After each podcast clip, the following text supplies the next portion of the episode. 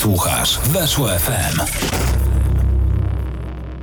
Futbol Bloody Hell nie możemy rozpocząć inaczej niż od e, piosenki Życzymy, życzymy i zdrowia, i szczęścia, i błogosławieństwa przez ręce Maryi. A to dlatego, że z nami jest tata szczęśliwej Oli i szczęśliwy tata, też jeszcze bardziej szczęśliwej Oli, Jarek Koliński, przegląd sportowy. Dzień Gratulujemy dobry. serdecznie, Bardzo publicznie, prywatnie. Bardzo dziękuję. Jak tam pierwsze dni? Wszystko dobrze? E, Mała tak, jest- się chowa? Tak, mała się chowa. Już zaliczyła ze mną wczoraj pierwszy mecz w swoim życiu. W piątym dniu swojego życia zaliczyła ze mną derby północnego Londynu.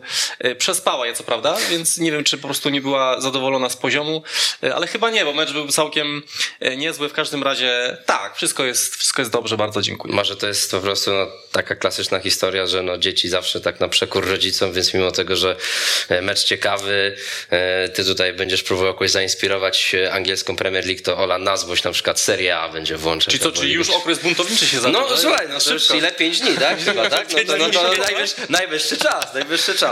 I z nami jest y, bezczelny, perfidny Janek Piekutowski, który pięć lat z tą samą dziewczyną pojechał Tak. do Włoch i nawet się nie oświadczył. Witam serdecznie. Witam serdecznie. Ale tak Dołączam naprawdę, do gratulacji. tak, tak, ale tak naprawdę bardzo fajny gość, oczywiście tutaj. Nie, już zostajemy w tej pierwszej Nie, wiesz, nie, nie wiesz tego za bardzo do siebie, bo jeszcze się obrazić nie będziesz przychodził do tego programu, wtedy zostanę sam z Jarkiem, no i mówmy się, jakościowo wtedy to będzie się nadawało tylko do kosza. Dobrze, dość tych żenujących żartów, bo y, poziom piłkarski tej kolejki Premier League, która jeszcze przecież trwa, wcale żenujący nie był i chcielibyśmy się na tym skupić przez najbliższą pewnie godzinę, może godzinę pięć, zależy jak tam wyjdzie, wiadomo.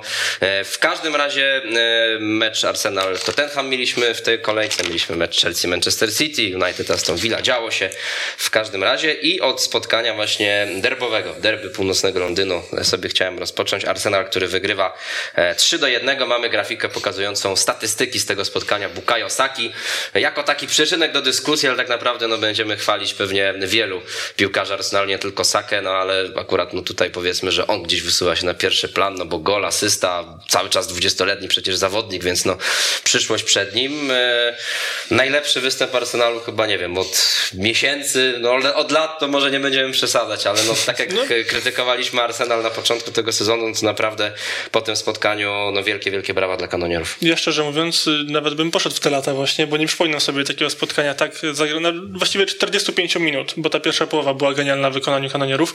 Mm, czy za Emerego, y, czy wcześniej, no nie przypominam sobie takich, takich meczów. Chyba faktycznie trzeba by się cofnąć do Wengera, jeżeli chodzi o takie rozgrywane spotkania.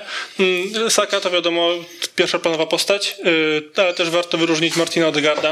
Y, Mimo tego, że nie miał gola asysty, ale to jak dominowali w środku pola zawodnicy Arsenalu, to było coś, na co największą uwagę chyba wypadało zwrócić po prostu w tym spotkaniu.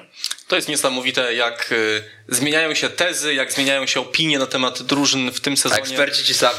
Przecież pamiętajmy, po trzeciej kolejce my tu grillowaliśmy, Arsenal grillowaliśmy, Tottenham, och, lider. Może grają pragmatyczną piłkę, ale przecież są liderem, więc nie będziemy ich sądzić. Mijają trzy kolejki i teraz mamy sytuację taką, że Arsenal wyprzedził Tottenham w tabeli. Co prawda chyba tylko bramkami, nie punktami. Tak, punktów mają po tyle samo. No ale jednak, co się okazuje, że trzy mecze ostatnie Tottenham przegrał, a Arsenal wygrał. I teraz to dzisiaj Arsenal możemy chwalić, a, a ganić e, Tottenham, ale rzeczywiście tak przeanalizujmy sobie sytuację w obu klubach i, i czy to nie jest przypadkiem tak, e, że e, przynajmniej w Arsenalu widzimy jakąś myśl na zarządzanie tym klubem, a w Tottenhamie nie widzimy. No bo tak, jeśli chodzi o wybór trenera, Arsenal postawił na trenera, którego chciał i któremu, któremu konsekwentnie ufa. Tottenham absolutnie nie chciał Nuno Espirito Santo. Wziął go dlatego, że 20 innych trenerów odmówiło, albo nie było do, po prostu do wzięcia. Mm, e, Wcześniej był Mourinho, którego też nie wiadomo czemu zatrudnili. E, Potem się okazało, że jednak ta pragmatyczna piłka Mourinho nie pasuje, trzeba wszystko wywracać do góry nogami. E, Transfery to samo. Tu przynajmniej w Arsenalu mamy jasną linię. Bierzemy młodych zawodników, których szczyt formy, szczyt, szczyt umiejętności przypadnie dopiero za kilka lat. My po prostu powoli budujemy tę drużynę. A jaka jest polityka transferowa Tottenhamu? Czy my, czy my ją znamy? Te, też nie bardzo ją znamy. Więc takie mam wrażenie, że, że mm, no właśnie w Tottenhamie dzieje się gorzej niż nam się wydawało na początku sezonu. I ten mecz jest przykładem na to, bo tam w Tottenhamie po prostu nie grało nic. Począwszy od kapitana, który snuje się po boisku, który ma 25 kontaktów z piłką przez cały mecz, a Deli Ali, który grał tylko pierwszą połowę, miał 24, tylko jeden mniej. Więc y, tu bym w ogóle zaczął od początków tych, tych problemów. Jeśli ty się nie dogadujesz z kapitanem, w sensie nie dogadujesz piłkarsko, nie wiesz jak wykorzystać jego umiejętności e, jako menedżer, to masz duży kłopot, bo, bo w takim razie kto ma tę drużynę ciągnąć? No bo chyba nie Ndombele, który po raz kolejny zawodzi, którego w klubie tak naprawdę nie powinno być, tylko znów Tottenham nie, nie miał komu go sprzedać, bo cena jednak, y, cenę chcieli za niego zbyt dużą i tak dalej, i tak dalej. Więc naprawdę tutaj y, trzeba bić na alarm, jeśli chodzi o Tottenham, bo, bo tu się niewiele co zgadza. No mnie się wydaje właśnie, że oni mają pomysł, tylko on jest zupełnie niespójny z tym, z tym jakie decyzje na poszczególnych płaszczyznach podejmują, bo zatrudnienie Jose Mourinho można jakoś wytłumaczyć, bo dostali trenera, który faktycznie jest sprawdzoną marką na rynku, mm, pragmatyczny, pragmatyczny, ale jednak te trofea zwykle dowoził. Tylko potem pojawia się pytanie, dlaczego Mourinho został zwolniony. I tu już jest zagadka, tym bardziej, że wzięto za niego Nuno Spirito Santo, który pod względem taktycznym jest bardzo zbliżony, no a pod względem mm, mentalności, dowożenia właśnie trofeów i tak dalej, jest w zupełnie innej galaktyce. W tej galaktyce gorszej w stosunku do Portugalczyka, tego bardziej y, znanego i doświadczonego. Mm, Tak samo transfery. Cristian Romero był doskonałym obrońcą w Serie A, teraz w ogóle właściwie nie gra w Premier League, teraz siedział na ławce w starciu z Arsenalem, co też jest zastanawiające, no a przede wszystkim Harry Kane, o którym wspomniałeś, bo to nie jest tak, że Anglik nagle zapomniał grać piłkę i też nie wydaje mi się, żeby on nagle przez to, że nie wypalił transfer do Manchesteru City, postanowił kopać się po czole, tylko po prostu Nuno Espirito Santo nie ma na niego konkretnego pomysłu i to boleśnie widać w większości meczów. W- Przede wszystkim to było widać w derbach, bo Tottenham faktycznie miał dobre punkty, ale pod względem stylu gry, to to był zespół ze środka tabeli tak naprawdę, bo zarówno expected goals, ale też bramki, które tracili, to wszystko właśnie oscylowało w granicach 10-11 miejsca. Czy mi się wydaje, że mm, w Tottenhamie no, mm, tak naprawdę cały czas y, wzdychają do tych czasów, kiedy y, no, choćby o obliczu tego zespołu właśnie decydowali Christian Eriksen czy Dele Alli, że jednak za kadencji Jose Mourinho, ja jednak tak nie do końca się zgadzam, że to był taki zrozumiały wybór. W sensie, okej, oczywiście on się tam jakoś broni, ale jednak e, no, to była zupełnie inna filozofia niż Mauricio Pochettino i też uważam, że okej, no być może ta atmosfera w szatni wtedy była dosyć gęsta, ale być może trochę za szybko też podjęto decyzję o pożegnaniu się z Argentyńczykiem. E, ale pamiętamy, że Tottenham w tych swoich szczytowych momentach, no to naprawdę miał kim straszyć w ofensywie. Tam była ta czwórka tych zawodników, Son, Kane, Eriksen, Ali, a za Mourinho, no to już sprowadziło się to tylko do tej dwójki Son, Kane, czasem przebłyskiem miał Gareth Bale, ale, ale to z naciskiem na słowo czasem. Dele Ali kompletnie przepadł, Eriksen odszedł bardzo szybko do, do Interu no i, i dzisiaj to jest jeszcze uwypuklone, bo w ofensywie tak naprawdę no my nie wiemy, co chce zapro- zaproponować Tottenham. Ci piłkarze są bardzo przeciętni, nie wiem, Lukas Moura będzie zawsze pamiętany za ten półfinał za Ajaxem, ale tak poza tym to ja sobie nie przypominam, żeby było sporo meczów, kiedy on ciągnie ten Tottenham. Bergwijn miał całkiem niezły początek tego sezonu teraz, ale ogólnie rzecz biorąc, no to też cały czas czekamy na to, żeby on ustabilizował tę swoją dyspozycję i, i to jest jakiś problem, aczkolwiek no tutaj przede wszystkim środek pola Tottenhamu strasznie zawiódł, tak już jakby konkretnie skupiając się na tym spotkaniu w przerwie, zresztą no Nuno Espirito Santo szukał poprawy jakości, Tak, zmiany, tak, tak? wprowadzając skipa i, i powiedzmy, że trochę mu się to udało, tak, no bo ta druga połowa już jednak no, wygrana przez Tottenham 1-0 i, i tam była i poprzeczka, no powiedzmy, że, że, że Coś się zaczęło że dziać. coś się zaczęło dziać i, i, i rzeczywiście no, okazało się, że można ten Arsenal przycisnąć, tam jeszcze też ym, nie wiem, jak, jak, jak, jaką macie opinię, ale chyba powinien być rzut karny, tak, na Harrym Kane'ie Tak, wtedy i. i wtedy też może no, mamy trochę inną optykę na te, na te wydarzenia, E, ale no w pierwszej połowie no to naprawdę mm, dwójka Granitczaka, który tam swoją drogą też z urazem zszedł, nie wiadomo jak to z nim tam dalej będzie i Mikel Arteta tak narzekał trochę na, na to, że okej, tak wygrywamy, wygrywamy, ale nie tylko się cieszymy, no bo tutaj są problemy zdrowotne z Granitem Czaką, to też jakby miara dużego sukcesu kanonierów, no bo Granit Czaka to jednak zawodnik, wobec którego częściej mieliśmy pretensje niż go chwaliliśmy, a wczoraj zagrał bardzo dobrze. No i Tomasz Partey, wydaje mi się, że no to był taki mecz, no, których oczekiwaliśmy od Parteja, kiedy on przychodził, że tak to właśnie ma wyglądać, że jeżeli częściej Partey po pierwsze będzie zdrowy, a po drugie grał tak jak wczoraj, no to może rzeczywiście być tym nowym wiejrą, nowym liderem tego zespołu. I, i, i zarówno w odbiorze piłki, takim też pochłanianiu przestrzeni, ale tym, żeby ją rozgrywać do przodu, wyglądało to dobrze. No i ci wychowankowie, tak, Smith Rowe, Saka, no kiedy ci młodzi piłkarze rozgrywają swoje akcje, no to też to buduje tożsamość Arsenalu, pokazuje, że nie tylko się trzeba opierać na tych e, wielomilionowych transferach typu Aubameyang, Lacazette, Pepe, które jednak częściej zawodzą, tylko no tutaj też mamy swoje diamenty. Tak, i właśnie to jest to, o czym, o czym mówiliśmy, że y, za Mauricio Pochettino ta filozofia Arsenalu, ta filozofia Tottenhamu była trochę podobna do Arsenalu, czyli właśnie stawianie na młodych, szukanie też młodych piłkarzy w niższych ligach, bo Deli Ali przecież był sprowadzony z trzeciego poziomu rozgrywkowego z MK.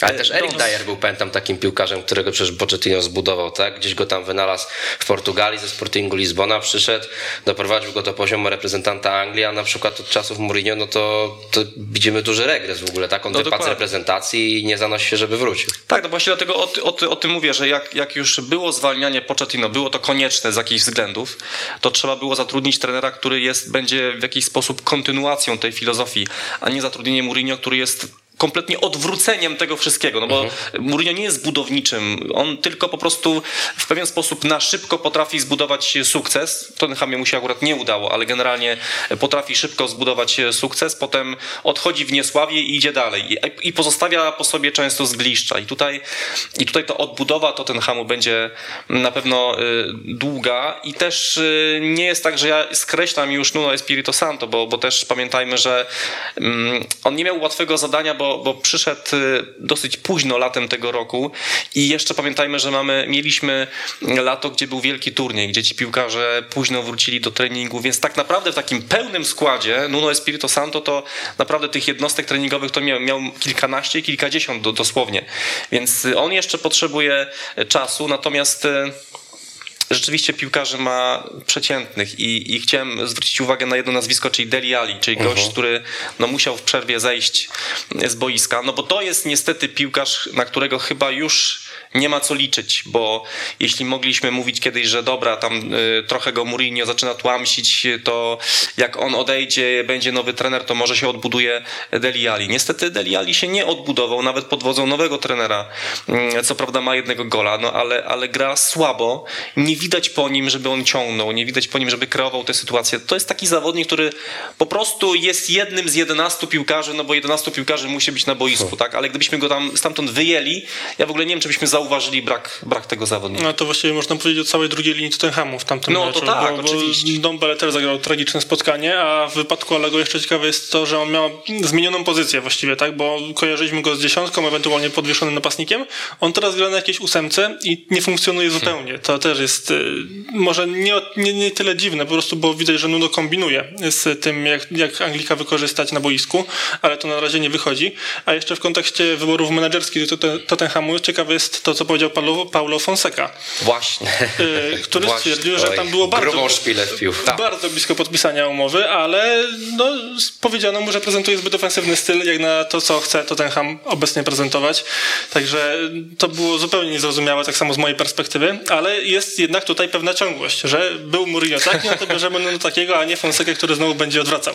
No tak, jest jakaś rzeczywiście ciągłość, ale nie wiem, czy taka, o, której, o którą chodzi ym, kibicom Tottenhamu. No właśnie o tym Dombele wspominacie. Dla mnie, ym, czy niezależnie od tego, czy tutaj jest bardziej wina tych trenerów, czy może jakiegoś tam podejścia za, zawodnika, no wiemy, że mm, za kadencji Jose Mourinho nie zawsze mu było po drodze z trenerem, więc coś tam musi być rzeczywiście nie tak, ale tak ogólnie rzecz biorąc możemy chyba powiedzieć, że jedno z większych rozczarowań, no bo jednak pamiętamy tego zawodnika, który przychodził do tego Tottenhamu właśnie opromienionego finałem Ligi Mistrzów, miał dodać taką dodatkową jakość do tego środka pola, już wtedy, który nam się wydawał niezły z Eriksenem, Zalim i tak dalej, i tak dalej. On przecież we Francji bardzo się wyróżniał, w Lyonie jeden z większych talentów, już był reprezentantem tego kraju. Yy, i naprawdę no tutaj też nie chcę go jeszcze skreślać, bo być może coś z niego można wycisnąć, wyciągnąć, ale no tak jak wszyscy teraz Francuzi się zachwycają Kamawingą, który poszedł do Realu Madryt i, i też tam ma całkiem niezłe wejście, no to Dombele, no podobnie to mogło wyglądać, że to swego czasu był, był podobny, jak to mawia młodzież, hype na tego zawodnika i też wydawało się, że może on być kimś takim w stylu, no trochę właśnie Parteja z tego meczu, czyli dobrego w odbiorze i też takiego, który potrafi piłkę przetransportować do przodu, no ale cóż, no tego na razie nie pokazuje e, Dombele, no a co do e, Arsenalu jeszcze dwa słowa, no to chwaliliśmy już tę ekipę za obronę e, tydzień temu e, po tym meczu z Burnley, ale no naprawdę wygląda to nieźle. Tutaj oczywiście ja jestem daleki od, e, od euforii, na przykład względem takiego zawodnika jak Tomiyasu, bo to są na razie tylko trzy mecze i jednak no, należy pamiętać o tym, że kiedy on przychodził, no to jednak trochę kręciliśmy nosem, no bo przecież on we Włoszech nie był jakoś specjalnie wyróżniającym się i tak dalej, ale no jednak udowadnia tutaj, że może być takim zawodnikiem, który ustabilizuje tę sytuację na prawej stronie i nie odbiera mu prawa do tego, że jeżeli, no nie wiem, dalej będzie tak wyglądał, no to okaże się, że no rzeczywiście w dziale scoutingu Arsenalu pracują ludzie, którzy widzą więcej od nas i, i gdzieś tego Tomiyasu wyhaczyli, no bo na razie no jest bardzo pewny w defensywie, nie popełnia błędów, też do przodu to wygląda ok. No i przede wszystkim Gabriel, tak? E, Magalaesz, który wczoraj znowu tak był bardzo blisko e, obrońców Tottenhamu, nie dawał im pograć. Także Ramsdale, który wskoczył do bramki, nawet ta interwencja, prawda, pod koniec, kiedy on zbił piłkę na poprzeczkę po tym strzale Lukasa, ta radość, taka pokazywanie takiej pewności siebie, no to są obrazki, które mogą napawać dużym optymizmem Thierry'ego Auriego, który niezłą stylówkę wczoraj zaprezentował. Tak, no i też tam tych e, in, innych kilkunastu tysięcy kibiców Arsenalu. Ale rzeczywiście o tym, o tym Ramzelu chciałem powiedzieć, bo, bo to jak on żyje, jaki jest dynamiczny w tej bramce, jaki to, Anglicy mają takie słowo vocal, uh-huh. czyli taki, taki głośny, nie? że on po, pokrzykuje na swoich kolegów, ustawia ich. To jest, powiem wam, na, na tak młodego zawodnika, bo to jest ciągle młody zawodnik, to naprawdę imponujące i, i podoba się ten zawodnik. Naprawdę tutaj trzeba przyznać, że y, my narzekaliśmy trochę, jak on został sprowadzony, bo nam się wydawało, że y, Arsenal ma większe problemy niż szukanie, y, niż szukanie No i że drogo przede wszystkim, no tak? i drogo on też. kosztował ponad 20 milionów, a mówimy o zawodniku, który spadł z Premier League. Tak, no ale z drugiej strony mówimy też o Angliku, gdzie cena jest zawsze wyższa i mówimy o, o młodym zawodniku stosunkowo, więc, y, więc myślę, że te 20, 40, jak tam wcześniej się pojawiały takie informacje, że ma kosztować 40, to, to była już według mnie przesada, ale te 20 to myślę, że jak na dzisiejsze warunki to wcale nie tak, nie tak dużo, więc tak, Ramsdale naprawdę imponuje, ma dobre wejście do drużyny, wchodzi jak do siebie, nie jest y, no właśnie taki onieśmielony tym, że wcześniej grał w Bournemouth, że wcześniej grał w Sheffield United, gdzie spadał, tylko wchodzi do wielkiego klubu, wchodzi na stadion, gdzie jest 60 tysięcy ludzi, w derbach y, północnego Londynu. Gra jakby to był po prostu jego, jego żywioł, jego środowisko. No, jestem bardzo zaskoczony postawą tego bramkarza, bo też mi się wydawało, że to jednak nie są umiejętności nawet na Arsenal, bo umówmy się, że pod względem właśnie takich stricto piłkarskich walorów, to Ramsey nie był jakimś kozakiem na, nawet na, na poziom Premier League, taki, tego, tego dolnego pułapu, tylko był zawodnikiem dość przeciętnym. Y, zobaczymy, jak to teraz będzie dalej wyglądało, natomiast uważam, że w tym momencie on faktycznie sprawdza się w 100%. Mm, ta interwencja nawet y, z końcówki, ale też wcześniej do doskonale bronił Strzałsona. Uh-huh. Ramsey z poprzednich sezonów wydaje mi się, że w moich oczach by tego nie odbił. Tutaj akurat w bluzie Arsenalu radzi sobie świetnie. Mm, I są takie pojedyncze przypadki, które pokazują, że piłkarze w y, zespole kanonierów potrafią rosnąć. Zobaczymy, czy ta tendencja będzie faktycznie się utrzymywała. Uh-huh. No cóż, no dużo powodów do zadowolenia dla Mikela Artety, który też widać było, że żyje z zespołem tak. wzorem Pepa Guardioli, można powiedzieć, czyli e, człowieka, z którym wiele lat współpracował w Manchesterze City, też cały czas tam ustawiał, pokazywał no też radość po każdym golu i, i żyjący stadion Emirates, no to jednak to coś, no, na co czekali na pewno fani kanonierów i to jednak też pokazuje, ile zyskuje Premier League na, na, na, takim dobrym, energetycznym i imponującym Arsenalu, no bo jednak no, ten klub no, to jest historia tej ligi i też pamiętamy czasy Arsena Wengera raczej właśnie grają, kiedy Arsenal zachwycał grą ofensywną, więc no ciekawi jesteśmy jak to będzie dalej wyglądać, no bo teraz wyjazd do Brighton czeka kanonierów, więc no też taki mecz, e, w którym no cały czas muszą udowadniać to, że to nie są jakieś tam chwilowe wystrzały, rywal też może się okazać, że będzie liderem przecież Premier League po tej kolejce, także tutaj nie ma co go deprecjonować. E, zostawiamy temat derbu północnego Londynu, przechodzimy do starcia Chelsea kontra Manchester City.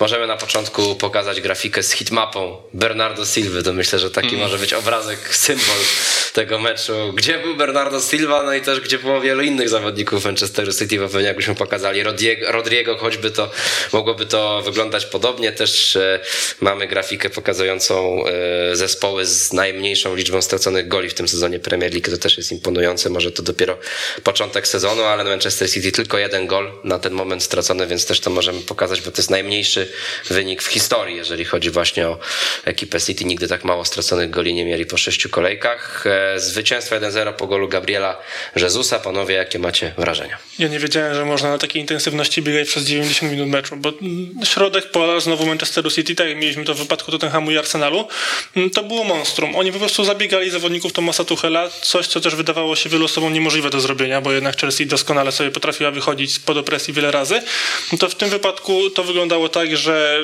Manchester City zupełnie Chelsea stłamsił mm, i te początkowe minuty to był tylko zwiastun kłopotów, które Chelsea potem ostatecznie miała. Mm, czterech, pięciu graczy zawsze było przy trójce środkowych pomocników Chelsea i właściwie oni nie mieli jak wyprowadzić piłki. Tak przez 90 minut no ja byłem oniemiały, jeżeli chodzi o, o to spotkanie w wykonaniu The Citizens. Tak, no to jest taki mecz, y, myślę, że idealny do oglądania dla ludzi, którzy lubią sobie y, przeanalizować taktycznie uh-huh. spotkania, no bo, no bo obaj trenerzy są wiadomo wielkimi strategami i na ten mecz każdy z nich też przygotował coś specjalnego, no bo my się raczej nie spodziewaliśmy tego, że Tuchel umieści obok Lukaku Timo Wernera, Wernera prawda, że to będzie jednak Joker jego, a tu nie. Okazuje się, że wystawia go w pierwszym składzie. Z kolei Pep Guardiola wystawia na dziewiątce Fodena, co oczywiście kiedyś mu się zdarzało, no ale ostatnio jednak to Ferran Torres był tym, tą, tym, tym, tą dziewiątką. Więc każdy z tych trenerów miał na siebie coś e, specjalnego przygotować i no i lepiej to wy, wyszło rzeczywiście w przypadku Manchesteru City, bo my nie mamy żadnych wątpliwości, że to zwycięstwo było, chyba nie mamy wątpliwości, że to zwycięstwo było yy, zasłużone. Przez Chelsea nie oddała ani jednego celnego strzału, co, co naprawdę na swoim stadionie to, to się zdarza tej drużynie niezwykle e, rzadko. Mi się podobał rzeczywiście, tak jak Janek powiedziałeś, ten pressing na piłkarzach e, Chelsea, na tych trzech środkowych obrońcach, którzy próbowali rozgrywać piłkę od tyłu. Oni od razu tam no nie mieli centymetra przestrzeni do tego rozgrywania, bo od razu Foden rozpoczynał ten pressing i tam wszyscy po prostu jak szarańcza na tych piłkarzy doskakiwali. Także to, to było naprawdę bardzo imponujące. To, czego według mnie zabrakło Chelsea w tym meczu, to jest Mason Mount. Mhm. Bo to jest zawodnik, który jest takim łącznikiem między pomoc, pomocą, a atakiem. A tutaj jednak w pomocy zagrało trzech e, no, takich nominalnie defensywnych pomocników, czyli Jorginho, Kowacic i, i Kante. I jak widziałem hitmapę, znaczy inaczej taką średnią pozycję każdego piłkarza Chelsea, to wyszło na to, że jest, są wysoko ustawieni Werner z Lukaku, i, a wszyscy inni piłkarze są poniżej środkowej linii. Czyli ta, ta przerwa między nimi była zbyt duża i Lukaku przez to nie miał w ogóle podań. Mm, on przez pierwsze pół godziny chyba tylko trzy kontakty z piłką zaliczył. E, więc to były te problemy Chelsea. Mason Mount y, był tutaj naprawdę, jego brak był bardzo widoczny. No tak, tutaj w rolę rozgrywającego wcielał się N'Golo Kante. Tak. I to, to było znamienne faktycznie, że te akcje nie wyglądają tak, jak powinny wyglądać, no bo Francuz nie jest na takim poziomie posyłania prosto prostopadłych piłek jak Anglik.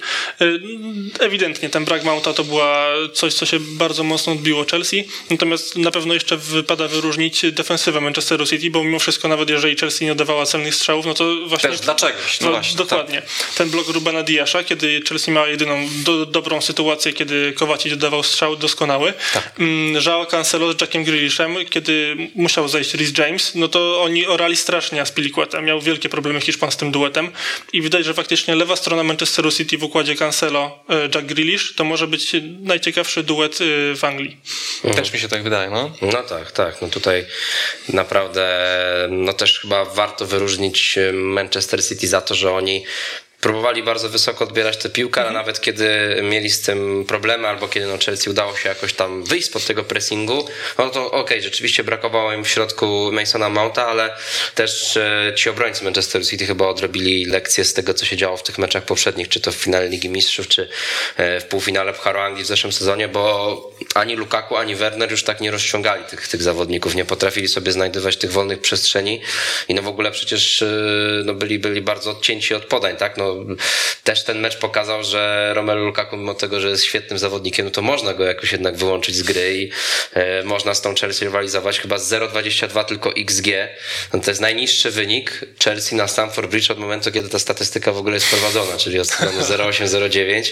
Także no to pokazuje, że Manchester City no, miał taki plan na ten mecz, który znamy z poprzedniego sezonu. No cały czas brakuje im, można powiedzieć, tej takiej typowej dziewiątki, ale wygrali ten mecz po pierwsze solidnością w defensywie, a e, no po drugie właśnie też i tym wysokim pressingiem, odbieraniem piłki z przodu, no i, i tym, że potrafili tą jedną z kilku szans wykorzystać, ale to też nawet był taki mecz, mam wrażenie, że okay, no będziemy chwalić e, Gabriela Jezusa, no bo strzelił gola, ale no też wiemy, że nie grał znowu na tej klasycznej pozycji dziewiątki, że gdyby może był tam ktoś w typie Harry'ego Kane'a, oczywiście w formie, bo w obecnej dyspozycji to nie wiem, czy on by się łapał tego wyjściowego składu, to mogło być nawet jeszcze wyżej, tak? No bo przecież tam były te kontry, Oczywiście. kiedy tam Gabriel Jesus strzelał, Silva Silva wybijał, wybijał z linii, Grealish był blisko, tak? Też i, i, i no warto o tym pamiętać, że tutaj Manchester City wygrał i to nie jest tak, że zapominamy, że im cały czas brakuje dziewiątki, tylko nawet w takich meczach widać, że oni, bo oni są bardzo dobrzy, oni są oczywiście kandydatem do wszystkiego, znowu, jak zawsze, ale e, no tak jak Pep Guardiola ma pewnie jeszcze większą obsesję doskonałości niż my, to na pewno też sobie czasami myśli o tym, że a jakby tam wstawić jeszcze jakiegoś klasycznego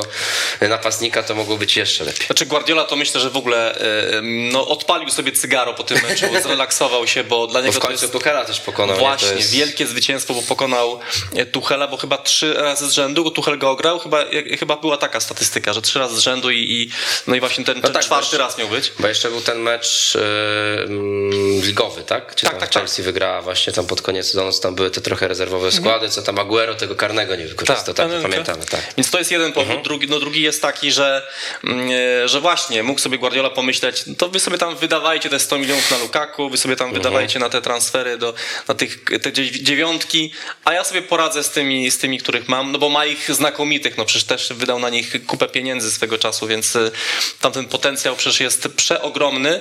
No i to jest taki pierwszy z trzech wielkich testów Manchesteru City w tym e, tygodniu, bo mamy Chelsea, teraz mamy PSG na wyjeździe i za chwilę mamy Liverpool na wyjeździe w lidze, więc to naprawdę będzie ciekawy, e, ciekawy tydzień dla, dla Manchesteru City, ale no wysyłają taki sygnał, my jesteśmy mistrzami i tymi mistrzami planujemy pozostać. Naprawdę genialny tą, występ. Tą radość Guardioli nawet było widać w w wywiadzie pomeczowym, kiedy on często ma jakieś uwagi do swoich zawodników, bo na przykład Riyad Mahrez bardzo często od niego burę zgarniał, nawet jeżeli grał w naszej opinii dobrze, no to Algierczyk tam dostawał za swoje. Tymczasem Guardiola wyszedł do studia pomeczowego, powiedział, że jego zespół zagrał genialnie i nie ma nic więcej do dodania. No i właściwie no, idealne podsumowanie, tak? Bo, bo trudno się przyczepić. Nawet Guardiola jakoś- się nie mógł przyczepić. Dokładnie, to już jest naprawdę sztuka. To już jest naprawdę sztuka.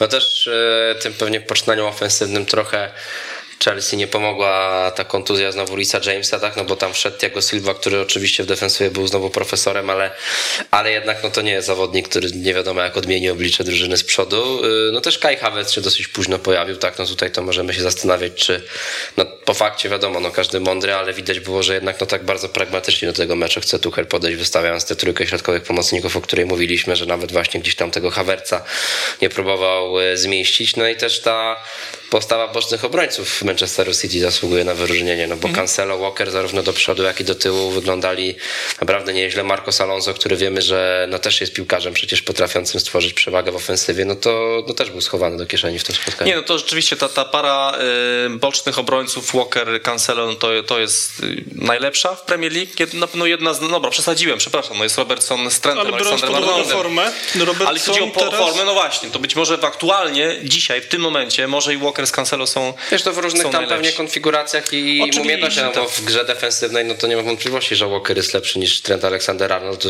Prawdopodobnie Aaron Wan-Bissaka też pewnie, który no, notuje średni sezon, też powiemy, że w defensywie mógłby być lepszy niż Trent, no bo, no bo jednak on ma tam duże braki cały czas uważam, ale no tutaj umówmy się, że to jest bardzo przyjemne, się, są to przyjemne kłótnie, przyjemne dylematy i, i przyjemne rozmowy, no że Cancelo też oczywiście udział przy tym golu, tak, no to warto pamiętać, że, że on tam się odnalazł. Gabriel Jesus też bardzo dobrze w tym tłoku i, i, i no gol jak najbardziej był zasłużony. Też Kevin De Bruyne, e, no taki chyba pierwszy występ w dłuższym wymiarze czasu w tym sezonie, no i widać było, że to też jest zawodnik, który no cały czas napędza te poczynania ofensywne, The Citizens, także no wszystko się zgadzało dla ekipy Guardioli, no ale tak jak tutaj mówimy, no teraz dwa kolejne trudne wyjazdy i tutaj trzeba będzie dalej kombinować. Cie- Ciekaw jestem, czy Ferran Torres właśnie swoją szansę dostanie, no bo dla mnie to też jest taki sezon, mm, który da wiele odpowiedzi na temat tego zawodnika, no bo ten w zeszłym sezonie tak nam się pokazał, na przykład w tym meczu z Newcastle, że patrzcie, może ja tu będę takim klasycznym napastnikiem, będę strzelał, a teraz trzeba to albo rozszerzyć, pogłębić, albo nie ruszy z miejsca, wtedy będziemy się zastanawiali, czy ten zawodnik się rozwija, czy nie. No ale na razie go zostawiamy, przechodzimy do spotkania Manchester United kontra Aston Villa. Niespodzianka, niewątpliwie nie wiem, czy sensacja Aston może. Villa, to widzę jak po hiszpańsku. No, teraz będzie Villa pewnie, ale e, powiedzmy, że mm, powiedzmy, że Villa. E, Dawid Villa, no zresztą też swego czasu bardzo dobry napastnik, miał przyjść do Liverpoolu kiedyś, przecież Tak, Rafa tak. Benitez chciał odtworzyć ten duet napastników z reprezentacji Hiszpanii, no ale musiał się zadowolić Craigiem Bellamim. E, Manchester United, Aston Villa, czy Villa, nieważne, wiemy o co, The Villans.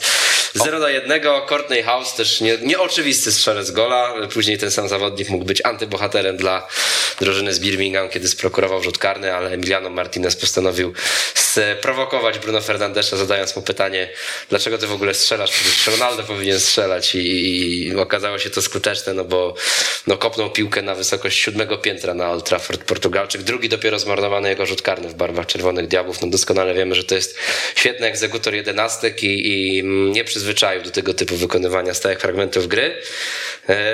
people. Niespodzianka, sensacja dla was, jak wy to odbieracie wszystko? No na pewno duży zawód i rozczarowanie dla kibiców Czerwonych Diabłów. To na pewno. Rozczarowanie musi być duże, bo, bo, bo, bo wszyscy o tym wiedzą i my też to w studiu mówimy co tydzień, że, że potencjał w ataku Manchester United ma przeogromny. E, Więc wydawać by się mogło, że no tego gola co najmniej jednego to w tym meczu musi strzelić i w ogóle nie ma innej możliwości. Tutaj się okazało, że jednak nie. Jak oglądając ten mecz, ja widziałem dużą nerwowość w tym ataku. Tak jakby ci piłkarze coś, nie wiem, nie, nie bardzo się rozumieli, nie bardzo wiedzieli, co mają ze sobą zrobić, bo, bo te, te sytuacje, gdybyście, gdybyśmy przeanalizowali jeszcze raz te sytuacje, w których były oddawane strzały, to były takie pół okazje. Tam piłka jeszcze nie była dobrze przygotowana, a już Greenwood się decyduje na strzał, już Ronaldo strzela i te strzały były albo gdzieś tam Panu Bogu w okno, albo były blokowane. Czy Ronaldo Więc- w ogóle koniec końców bezcelnego strzału Bezcelnego strzału, dokładnie tak. Trzy zablokowane i jeden niecelny. Więc jak trzeba źle zagrać, żeby taki zawodnik przez cały mecz nie oddał celnego strzału, prawda? I to, to, to mnie bardzo dziwiło. Tam chyba 28 strzałów w sumie oddali, 4 tylko e, celne. Także tutaj rzeczywiście jest jakiś kłopot, y, że tak jakby Solskier nie bardzo miał pomysł na to mm, i w tym meczu przynajmniej nie miał pomysłu, jak ci piłkarze mają ze sobą współpracować. No, moim zdaniem podejmowali irracjonalne decyzje tak. piłkarze Manchester United w ofensywie. Zresztą obrona też nie zagrała najlepiej, bo tam było parę takich sytuacji stykowych, ale Mason Greenwood, no było kilka sytuacji, w których prosiło się o podanie czy to do Ronaldo, czy do Bruno Fernandesza, którzy byli ustawieni lepiej, ale Anglik szedł dalej w swoje się driblingi. uparł, że tak, będzie, dokładnie. tak, że będzie kończył akcję. Osiem strzałów miał najwięcej, najwięcej w, tym, w tym meczu I, i one też były właśnie takie nieprzygotowane, takie, takie na siłę. Tak jak on rzeczywiście czasem od, odpala petardę i właściwie bramkarz nie ma co zbierać, tak tutaj yy, no tak nie było. No. Mhm. No właśnie, brakowało takiej płynności w grze i takiej, takiego uspokojenia chyba sytuacji w środku pola, no, co miała nawet Aston Villa, no bo tutaj trzeba powiedzieć dobry pomysł taktyczny Dina Smitha, no bo ten atak Inks, Watkins, ci zawodnicy tam raz po raz rozciągali tych obrońców Manchester United, nawet Watkins y, no na tyle absorbował uwagę bramkarza przy golu, że tam no nie wiem czy spalonego nie trzeba by było odgwizdać, tak mówiąc zupełnie szczerze, oczywiście nie omieszkał o tym wspomnieć Ole Gunnar Solskjaer na pomeczowej konferencji prasowej. Zresztą ostatnio no widać taką no dużą presję u Norwega, tak, no bo też te opowieści o tym, że no przez Jurgena Kloppa już teraz nam nie dają rzutów karnych, no to to takie bym powiedział, no średnio to brzmi. I to nie w jego stylu też, on taki Tak, raczej tak, spokojny on- zawsze, tak, nie? on raczej- to bardziej to do Fergusona pasowało absolutnie, Absolutnie, tak. ale tak. do Solskiera nie Tak, bardzo. tak. Bardziej do Solskiera zawsze pasuje to zdanie, że it's not the result that we wanted. Tak? No, no, no, tak. Nie, chcieliśmy, nie chcieliśmy tego wyniku. No i też środek pola nieźle, tak. John McGinn z Douglasem Lewisem tam naprawdę e, wiedzieli, co zrobić z piłką, a w Manchesterze mam wrażenie, że w ogóle dużo tych akcji właśnie z pominięciem środka pola, że szybko tak zawsze chcieli to przetransportować do przodu. Greenwood to w ogóle mam wrażenie, że trochę grał w oderwaniu od pozostałych zawodników, że on rzeczywiście, nie wiem, zwłaszcza w pierwszej połowie, no za jego sprawą się tam działo najwięcej w ofensywie, ale to było jakieś takie chaotyczne, nie rozgrywał tego z innymi, tylko sam próbował e, strzelić gola, a, a wiemy, że no to nie zawsze się udaje i, i to też nie w ten sposób powinno wyglądać. No też Gary Neville w ogóle powiedział takie ciekawe zdanie, że dla niego no Manchester na początku tego sezonu to stanowi bardziej taki zbiór indywidualności niż jakieś takie utarte schematy, że nie grają jak drużyna, że tak jak, no nie wiem, on ogląda Liverpool czy Manchester City, no to widzi tam jakieś schematy rozegrania, pomysły, tak, że, że oni już tam funkcjonują w jakichś tam ramach, a tutaj trochę Ronaldo swoje, Fernandes swoje, Pogba, okej, no ma też super asysty, ale, ale też no czasami jest zagubiony, Greenwood swoje i, i że tak naprawdę no tu jest jeszcze dużo, dużo pracy, że, żeby te wszystkie grzyby w barszczu tak wykorzystać, żeby to był smaczny barszcz. No to prawda, a presja jest coraz większa, bo, no, bo zauważcie, to są trzy porażki w czterech ostatnich meczach Manchester United. E, Odpadnięcie z Pucharu Ligi, które uważam, że jest bolesne, ponieważ To też kolejna szansa na kolejne trofeum odpada. Jakby to nie taka było. najłatwiejsza Solskjaer szansa nie na powinien puchar. grymasić patrząc na to, ile ich zdobył. Tak, jeśli, jeśli my mówimy, że Solskier musi w tym sezonie dostarczyć trofeum, to gdyby zdobył ten Puchar Ligi, no to już byśmy tak mogli powiedzieć, no dobra, coś tam zaczęło Wiesz, się jakiś dziać. tam jeden no. argument by wypadł z rąk. że Dokładnie nie zdobywa tak, że nie zdobywa zdobywa trofeum. Tak, a tutaj naj, naj, taka najprostsza droga do pucharu, do trofeum już, już odpadła. Natomiast chciałem się jeszcze za chwilę, na chwilę zatrzymać przy tym rzucie karnym, bo to jest rzeczywiście ciekawa sytuacja z tymi karnymi, bo tak jak zauważyłeś Wojtek, y, Fernandesz nie strzelił tego karnego jak Fernandesz. No tak. W ogóle. Strzelił zupełnie inaczej i ja mam wrażenie, że to jest trochę taka, też on czuje tę nerwowość, że jakby co, to jest ten Ronaldo, który pewnie ma Ale wy myślicie, że już teraz, tak? Następny karny. Wydaje mi się, że nie, ale poczekaj, za, O, przepraszam, przepraszam, tak, tak. I chodzi o to, że on wiedząc, że, że jest Ronaldo, jest ta debata, kto powinien strzelać karne, to mówi, to ja tak przyfanzolę tego karnego, tak go wykorzystam pewnie, że wszyscy zobaczą, że w ogóle tutaj nie ma wątpliwości, kto powinien te karne wykonywać. Tak mi się wydaje, że nie zrobił tego tak jak on, tylko jeszcze chciał tak z fanfarami, żeby pokazać właśnie e, taki stempel postawić, ja tu jestem e, królem jedenastek. I to mi się trochę kojarzy e, jak sytuacja kiedyś w reprezentacji polskiej, jak Zbigniew Boniek do Kazimierza Dejny powiedział, Kaziu, jak tam nie czujesz się na siłach, to ja to mogę wykonać, nie? I, i co się okazało, Kazimierz Dejna przestrzelił tego karnego. Ja nie, oczywiście Ronaldo tego, czegoś takiego nie powiedział Fernandesowi, ale on to czuje, tak mi się wydaje, że jakby co, to Ronaldo może to wziąć. Więc ty się lepiej tam postaraj, ch- chłopie, przy wykonywaniu. Więc to jest taka psychologiczna, myślę tutaj, taki psychologiczny problem. Na przykład, natomiast czy już powinien zostać zmieniony? Nie. Uważam, że nie, dlatego że, e, tak jak sam wspomniałeś tę statystykę, bardzo rzadko się myli. A dwa, teraz pokazywanie swojemu jednemu z najlepszych piłkarzy, słuchaj, to ty jednak teraz będziesz drugi w kolejce, też to nie jest dobra zagrywka taka y, psychologiczna ze strony trenera. Fernandez musi czuć to pełne wsparcie, a nie, że po jednym błędzie on od razu zacznie być y, już drugi w kolejce dopiero. Więc mi się wydaje, że za wcześnie. Nie wiem, czy Janek zgadzasz Ja mam właśnie dokładnie odwrotne wrażenie, chociaż twoja argumentacja jest jakby logiczna i też mi się wydaje, że nie powinno tak być, że Fernandes straci to miejsce w, jakby jako pierwszy egzekutor jedenastek. Co nie zmienia faktu, że wydaje mi się, że tak się właśnie stanie, że to Ronaldo będzie Okej. kopał piłkę z 11 metra.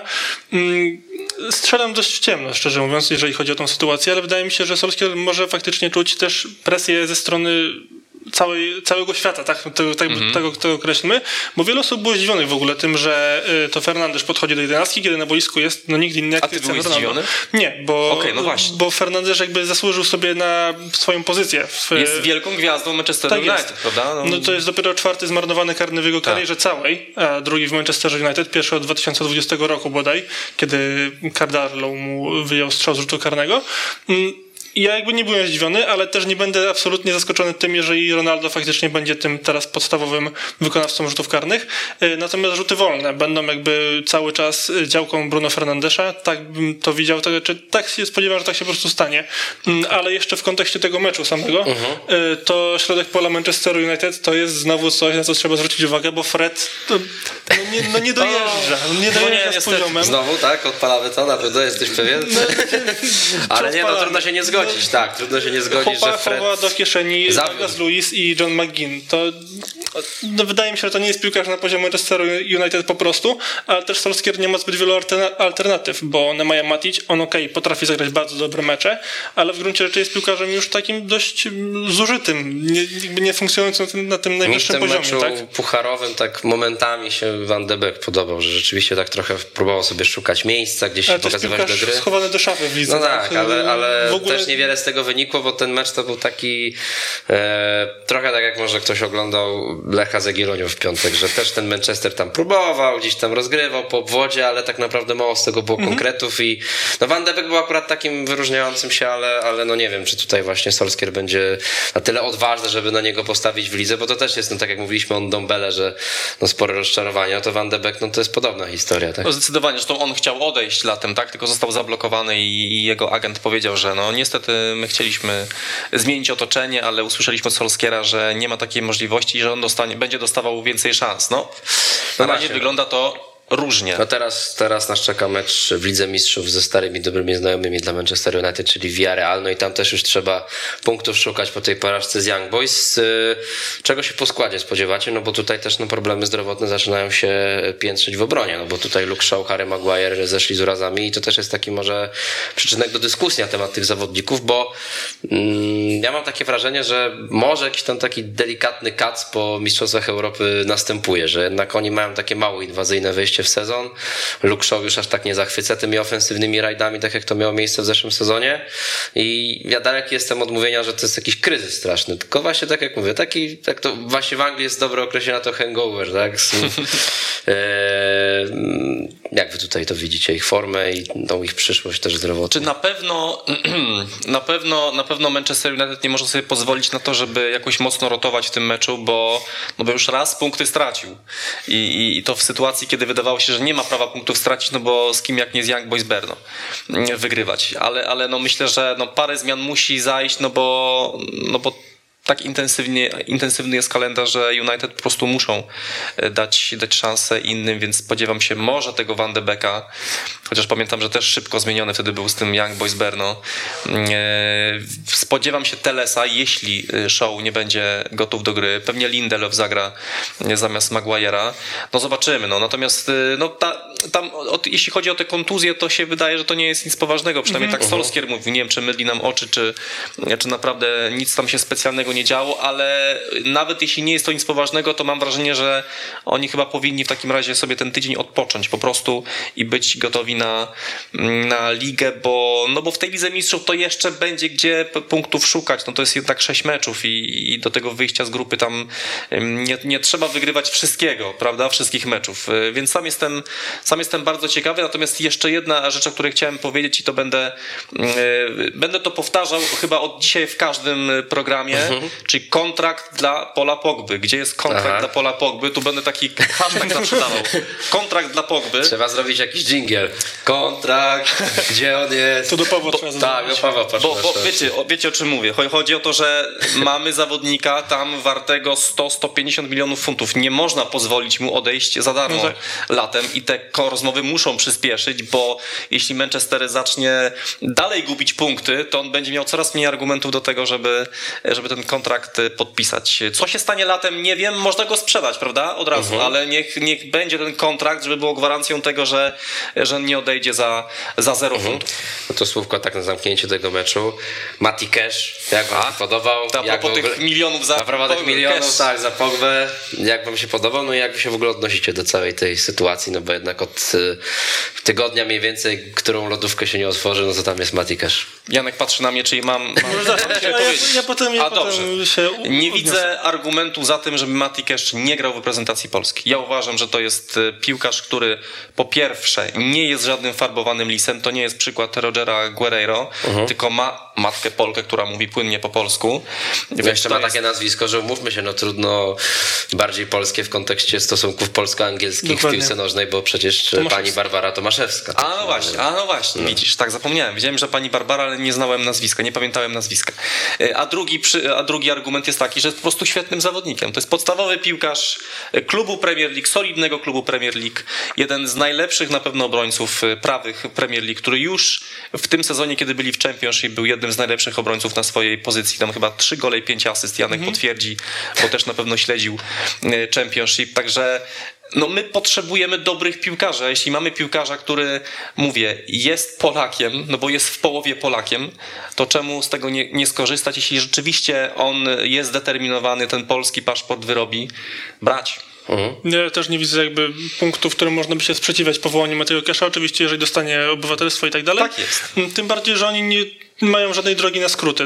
Normalny proces y, starania się o paszport polski, tak jak Jarek mówiłeś o obywatelstwie Matego, o tym jaka jest historia jego rodziny w ogóle, mm, bo to nie jest tak, że oni postanowili wyemigrować do Anglii, tylko zsyłka na Sybir tak. i tam ta cała historia rodziny Tomaszewskich była dość skomplikowana i ja jakby, jeżeli chodzi o pochodzenie Mateo Kesza, to nie widzę żadnego problemu, natomiast jeżeli chodzi o jego aspekty sportowe, to tym bardziej nie widzę problemu, bo to jest no, wyśmienity piłkarz.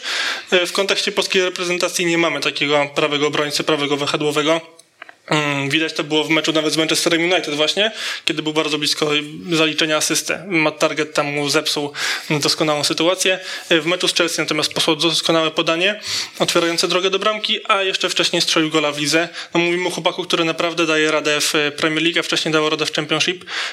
Jeżeli chodzi o aspekty piłkarskie, to nie widzę, no nie widzę przeszkód. Tak, oczywiście jest jeszcze argument taki przeciwko, że, że o, dopiero teraz się zainteresował Polską, ponieważ nie ma szans na grę w reprezentacji Anglii. Argument ten rozumiem, natomiast pamiętajmy też, że tak mi się wydaje, że w większości reprezentanci Polski, każdy z piłkarzy reprezentacji Polski, gdyby miał taką sytuację, że ma y, matkę Polkę, ojca Anglika, gdzie najpierw by patrzył? Patrzyłby na Anglię, dopiero potem patrzyłby na tę gorszą reprezentację, więc y, to takie mówienie, no oczywiście, że tak, każdy najpierw patrzy na tę reprezentację lepszą, żeby potem grać na Wembley w finale y, Euro. No, z Polską wiadomo, że mu się to nie uda, natomiast... Czy raczej, no wiesz, wszystko jest możliwe. A, no dobra, okej. Okay. Ale możemy powiedzieć tak, że z bardzo dużą dozą prawdopodobieństwa o, lepiej, łatwiej będzie to, tak. byłoby tego dokonać z reprezentacją Anglii, co zresztą mieliśmy okazję zaobserwować podczas ostatnich Mistrzostw Europy, gdzie Anglia doszła do finału, a my nie, mówiąc łagodnie, mówiąc łagodnie, my nie doszliśmy do finału.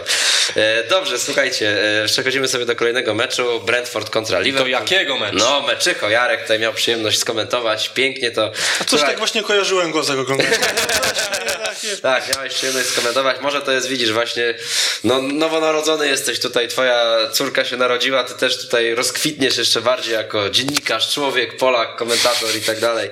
E, I tylko takie mecze ci się będą trafiały.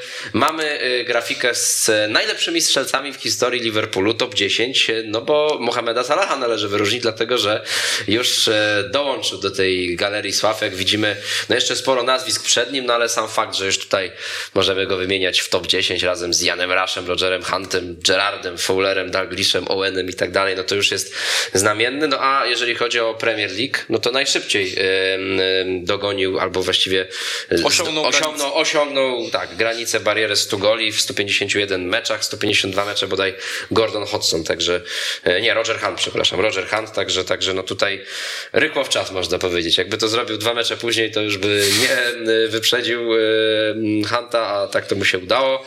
Świetny mecz, świetny mecz, no tutaj właściwie nie pozostaje mi nic innego jak oddać jak wam do następnego. jak przejść następnego, Leicester, Berlin, tutaj Legia Warszawa szyszkuje, to jeszcze spokojnie, jeszcze przed nami Leicester.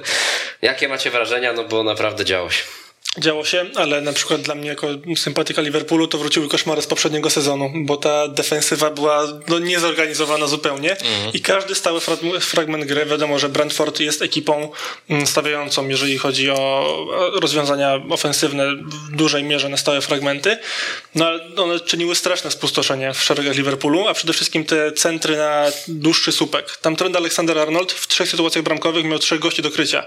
No nie był w stanie sam Anglii tego ogarnąć, nawet jeżeli mamy uwagi co do jego gry defensywnej, to... Nawet Kafu by nie dał rady. Tak, o, Kafu, I nawet Mati Cash, nawet Mati Cash, Mati Cash by nie dał rady. Brazylia, czy Polish Kafu, Polish tak, Polish tak, dokładnie.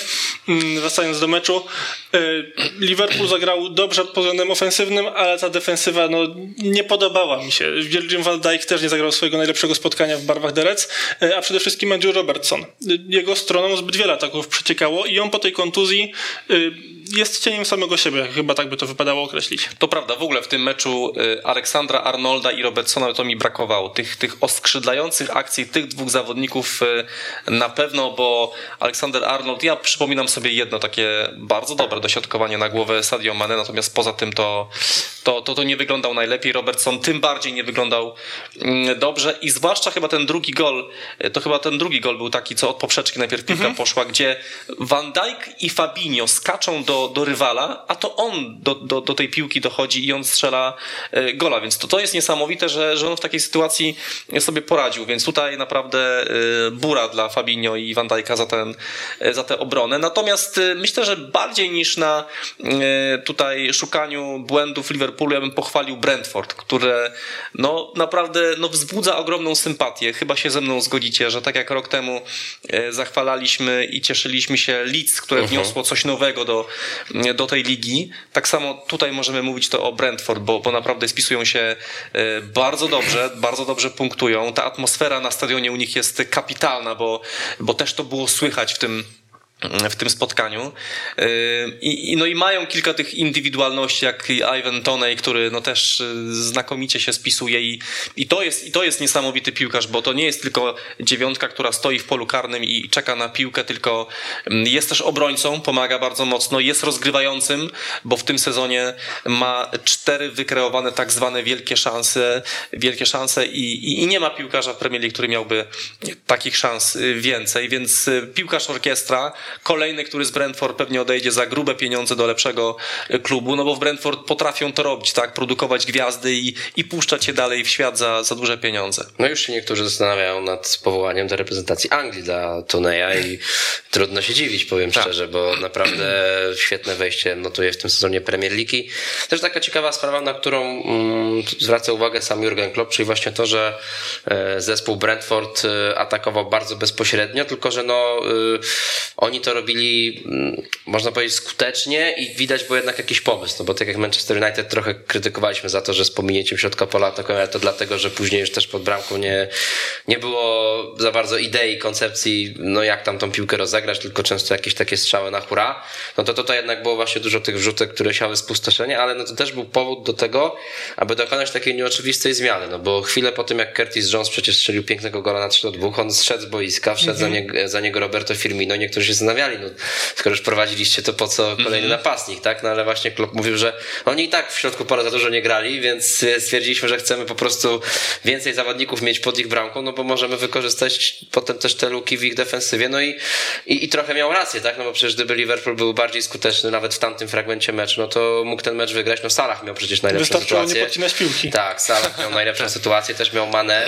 No i jeszcze w pierwszej połowie Diogo Jota, który no jednak y, no, no świetna interwencja Rai, ale no on tam też, no mówmy się, mógł i powinien się lepiej zachować. No w ogóle ten e, Raja to też jest, bramkarz, który za, zasługuje na, na słówko, E, no bo to też jest taka nieoczywista kariera e, bramkarza, który w Blackburn Rovers w Championship był rezerwowym, spadł do League One na trzeci poziom rozgrywek, ale dzięki temu, że spadł, to został bramkarzem numer jeden, bo bramkarz numer jeden wówczas chy- chyba odszedł. No i grał na tyle dobrze, że błyskawicznie awansowali na ten y, poziom drugi do Championship. On grał tak dobrze, że został zauważony przez Brentford. No i dzisiaj y, występuje na poziomie y, Premier League i, i występuje jak? Naprawdę znakomicie. Myślę, że tak jak kiedyś Wojtka Szczęsnego wybrali w Brentford na bramkarza dekady, Aha. tak chyba teraz już na następną dekadę już chyba Refleksja zostałby. może nadejść. Tak. Tak. Tak, to, to będzie chyba tak, bo to, też- to jest taki zawodnik, który to ciekawą rzecz powiedział też Jurgen Klopp, że bramkarz Brentfordu to spokojnie mógłby mm, nosić koszulkę z numerem 10, bo, bo, bo, bo rozgrywał piłkę, bardzo dużo podań miał. To jest w ogóle bramkarz, który ma największą liczbę podań y, w Premier League, także widać też jaki sposób grania ma, y, ma Brentford razem z nim. No to w tej pierwszej sytuacji Brentford, y, którą sobie stworzyli, to było doskonale widać, że Raja jest przy piłce bardzo opanowany, bo to było tak, że zbili jego obrońcy piłkę, on zamiast ładować tam po rogach czy coś takiego, posłał bardzo dokładne, ale długie podanie do Iwana Toneja, ten zbił piłkę i Błemo miał sytuację sam na sam z Alisonem tak naprawdę. Mm, Widać, że faktycznie Brentford miał określony sposób na ten mecz i realizowali go w 100%. Dla, dla nich wielkie brawa, bo to faktycznie się super ogląda, Mm, tym bardziej, że ci Beniaminkowie w postaci Watfordu czy Norwich no, na razie do ligi zbyt wiele nie wnoszą. No, nic nie wnoszą. Mówiąc łagodnie.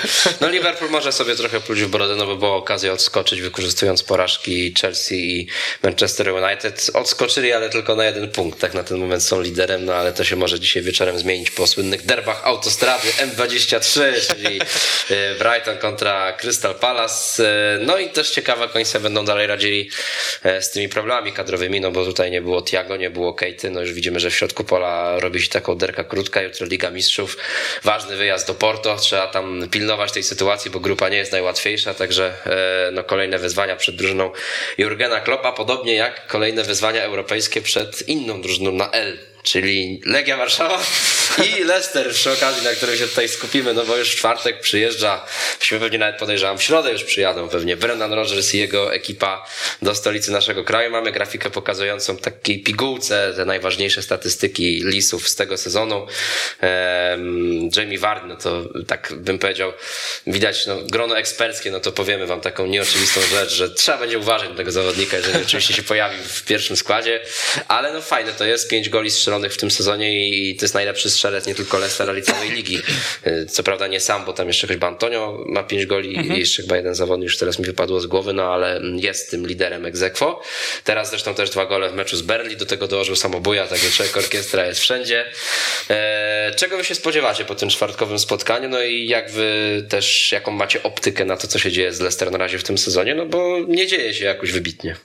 Stagnacja w wypadku Leicester to jest chyba słowo, które ich doskonale podsumowuje w tym momencie.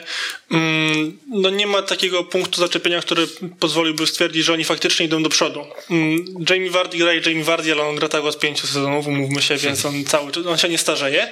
Natomiast cała reszta zawodników y, stoi w miejscu. Yuri Tillemans, czy Douglas Soyuncu, Harvey Barnes to są zawodnicy, którzy no, na ten moment Soyuncu sezonu... mam wrażenie, że się cofnął. No Soyuncu się cofnął, faktycznie. Natomiast ta dwójka pomocników, oni na pewno nie poczęli kroku naprzód, przynajmniej w tych pierwszych kolejkach. Mm, mam pewne zastrzeżenia co do pracy Brendana Rodgersa, bo nie wiem jak wam, ale mnie się Leicester na przykład bardzo ciężko ogląda. To nie są mecze, które jakby porywają pod względem taktycznym, technicznym i w ogóle atrakcyjności. Y, tutaj Berlin miało, śmiem twierdzić nawet, że ciekawsze sytuacje. Nawet ten strzał Korneta to było coś takiego nieoczywistego. Podejrzewam, że Dyche był zdziwiony, że w ogóle takie piłkarze ma. to jest Kornet. Nie? Strzał bardzo ładny. Mm, swoją drogą Leicester mogło to spotkanie przegrać, bo ten spalony był taki minimalny, ale okej, okay, umówmy się, że, że faktycznie był. Natomiast co do meczu Legii, mhm. nie jestem chora optymistycznie nastawiony, bo jednak jest ten Jamie Vardy. Ja sobie wyobrażam, że on będzie w stanie uciekać mm, obrońcą Legii Warszawa. Natomiast też Legii bym zupełnie nie skreślał, bo jednak Czesław Michniewicz jest takim dość pragmatycznym trenerem, y, co Berni pokazało, że można ewentualnie wykorzystać. Stałe fragmenty gry to jest coś, na co na pewno Legia musi zwrócić uwagę y, w kontekście ewentualnie swoich ataków ofensywnych, bo Leicester nie broni dobrze. Tam miejsca zawodnicy mają bardzo dużo. Zresztą wspomniany przeze mnie Cornez miał taką okazję, gdzie on sam był podejrzany w szoku, bo Pereira był jakieś 40 metrów za nim. On po prostu miał całą swoją stronę wolną. Czy Legia będzie miała takie okazje, czy będzie potrafiła to wykorzystać, to już jest inna bajka, ale tak jak w wypadku meczu z Napoli na Warszawiaków bym zupełnie z nie postawił, tak w wypadku meczu z Leicester jakaś ta nadzieja się tli, że punkty może się uda urwać. Czy znając Czesława Michniewicza i jego sztab, to, to mają, mają przeanalizowane mecze z Leicester, e, czy mecze Leicester z całego poprzedniego sezonu i jeszcze z tego, więc e, wydaje mi się, że rywal jest już doskonale rozpracowany. Rzeczywiście, tak jak mówi Janek, ta obrona jest, jest, jest kiepska. E, więc jeśli będzie Legia e, umiejętnie próbowała przedostawać się pod pole karne, to tam zawsze jakaś szansa na ten oddanie mm -hmm. strzału i, i doprowadzenie do błędu obrońcy jest naprawdę uważam spora. Wardiego aż tak się nie boję, bo myślę, że on dopiero wejdzie w drugiej połowie. Czyli przez, jest, jest, godzina mniej więcej myślę na to, żeby... żeby no właśnie, jakiego ci się Jarek składu spodziewasz? Bo Leicester chyba do tej pory się charakteryzuje, że oni tak... To jest takie pół, pół oni, pół. Oni, oni nie lekceważą tej Ligi nie Europy. Tak, taki nie. skład jest pół na pół i tak. nawet jeżeli nie gra Wardy, no to tam jest Ademola Lukman, jest Kelechi, Anacho i tych jest zawodników... Ostatnio I tych zawodników bym się spodziewał w wyjściowym składzie. Tak mi się wydaje. A to nie są lepsze, Stefan. No nie są, nie są, nie są. E, więc oczywiście ten skład będzie ciągle silny, ale to nie będzie przykład drużyny, która tam zostawia wszystkich największe gwiazdy w domu i wysyła juniorów i dobra, wy sam pograjcie. Więc na pewno poważnie traktuje te rozgrywki e, Brendan Rodgers. E, pytanie, jak Legia wytrzyma mm, ten mecz z tą intensywnością Leicester, no bo wiemy, że, że Liga Angielska stoi po prostu na wyższym poziomie, jeśli chodzi o intensywność w meczu, więc e, dla Leicester takie bieganie przez 90 minut to może być nie to samo bieganie, co Legia ma przez 90 minut, więc tutaj to jest moje największa, największy znak zapytania, ale tak jak mówię, no właśnie i tak jak Janek powiedział, no to Czesław Michniewicz każdego rywala potrafi rozpracować, więc on na pewno te, e, te, te jakieś e, minusy tej drużyny znajdzie, i to jest dobry moment na to, żeby to zrobić, bo Leicester rzeczywiście jest w dołku 11 ostatnich meczów, to jest 6 porażek, więc naprawdę e, ta, ta, ta dyspozycja drużyny Rogersa to jest no, nie za specjalna. No i też na potwierdzenie tych waszych słów o problemach z defensywą w, w 12 ostatnich meczach ligowych tylko jedno czyste konto, więc no, no naprawdę no tracą te gole.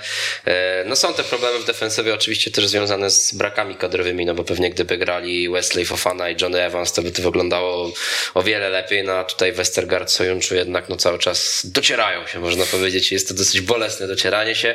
Też James Justin wiemy, że no cały czas wraca do zdrowia. To też taki zawodnik, który mm, no pamiętamy, że był takim nieoczywistym bohaterem nawet w pewnym momencie tamtego sezonu, bo z kolei Ricardo Pereira, który teraz mm, ma nam się okazję prezentować, e, wydawało się, że no jest takim bardzo dobrym prawym obrońcą, który tutaj wniesie nową jakość do Leicester i przez długi czas tak było.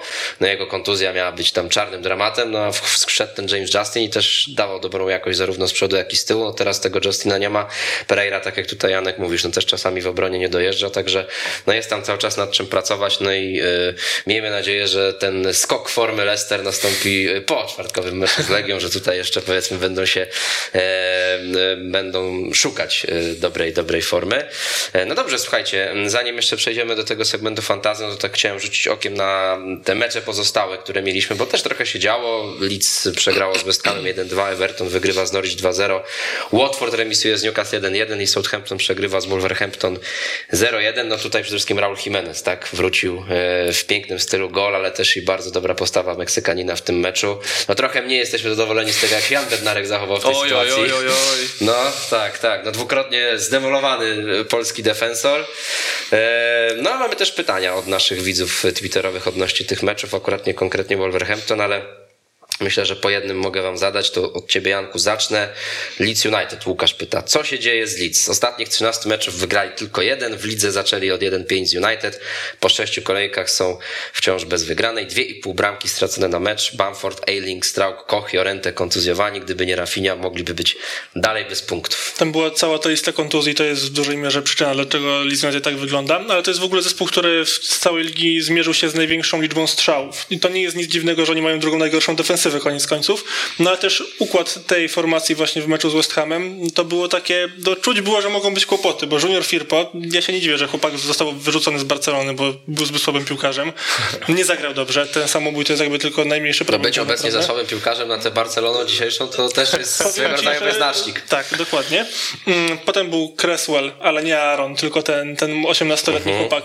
Widać było, że to jest jego jakby przetarcie się dopiero z Premier League. Y, mamy oczywiście na prawej stronie Jamie'ego Shackletona, który nominalnym prawym obrońcą zupełnie nie jest. I zresztą Shackleton został nawinięty przez Antonio. Problemy Leeds to są problemy kadrowe i ja mam wrażenie, że dopóki ci zawodnicy się nie wyleczą, a oni mają znaczną taką kartę swoją chorób, to mają sporą, Koch czy, czy, czy Strauk. Dopóki oni nie wrócą jakby do, do żywych, to drużyna Marcelo Bielsy będzie miała solidne kłopoty. Mhm. Jarku, dla ciebie będzie Norwich, czyli ten Benjaminek, który no, jest taką bańką, wstańką e, angielskiego futbolu. Porażka z Evertonem, to jest swoją drogą warto Andresa Townsenda pochwalić, no bo cztery gole, trzy asysty we wszystkich meczach w tym sezonie, no to jest naprawdę bilans, którego po tym zawodniku byśmy się nie spodziewali, mm. ale no ciekawa wypowiedź Rafy Beniteza po tym ostatnim meczu, że ja to w ogóle byłem zdziwiony, że taki piłkarz jest dostępny, bo to się okazało, że on mógł grać w Lidze Mistrzów. Besiktas, czyli mistrz Turcji się nim bardzo poważnie podobno interesował i tam jakoś Evertonowi się go udało przechwycić, także pamiętam tutaj ten pierwszy program Townsend, Gray, nie? Mm. w ogóle tam jakieś odrzuty biorą, a się okazuje, że trzeba było jednak stoczyć walkę. Tak. E, no ale nie o Evertonie, tylko właśnie o Norwich mamy pytanie. I Maciek Sapecki i Hubert Majewski pytają, jak oceniacie dotychczasową pracę Daniela Farke? W teorii powinien uczyć się na błędach, jednak obrona dalej dziurawa jak ser szwajcarski, a za ładną grę punktów nie dają. Znaczy nie wiem na ile to jest kwestia Daniela Farke, a, a, a polityki całej klubu, który, no klub to nie jest na, najbogatszy w Anglii, więc musi się obracać w, pewnym, w pewnych pieniądzach, w pewnym budżecie i tych, tych pieniędzy na transfery za dużo nie ma, żeby, żeby wydawać, więc, więc gra tym, co ma. To jest taki klub, który ja mam takie wrażenie, że ich y, ewentualny spadek do, do, do Championship jakoś mocno nie zaboli, bo to nie jest taki klub, który, że to jest katastrofa. Nagle, mhm. nagle tracimy pieniądze, tracimy wszystkich piłkarzy i w ogóle zaczynamy z gliszcz, ze zgliszcz odbudowywać klub. Tylko to jest po prostu zdrowo zarządzana drużyna, która nawet jak spadnie, to będzie sobie robiła swoją politykę, cały czas będzie się, mm, no, będzie budowana w taki sam sposób, będzie stawiała na młodych piłkarzy, których potem będzie sprzedawała za, za większe pieniądze i tak to się kręci, ale rzeczywiście rzeczywiście przykład Norwich pokazuje że ta przepaść między e, Championship a Premier League jest ogromna. No bo drużyna, która w, w ciut gorszym składzie, chociaż nie no, przepraszam, była, był Buendia tam w, w, w Championship.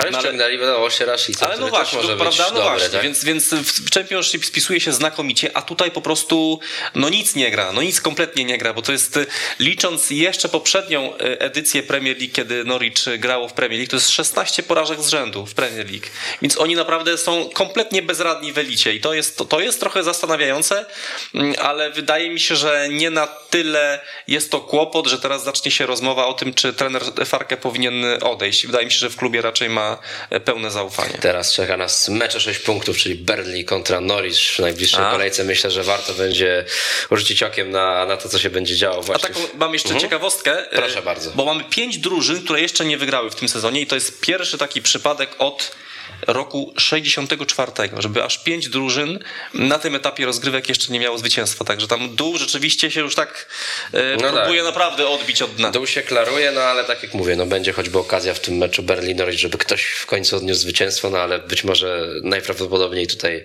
chichot losu zremisują po prostu remis, tak. i, i tak to się skończy. No dobrze, słuchajcie, na koniec oczywiście ulubiony segment, czyli Fantazy Premier League. Zacznijmy od składu mojego.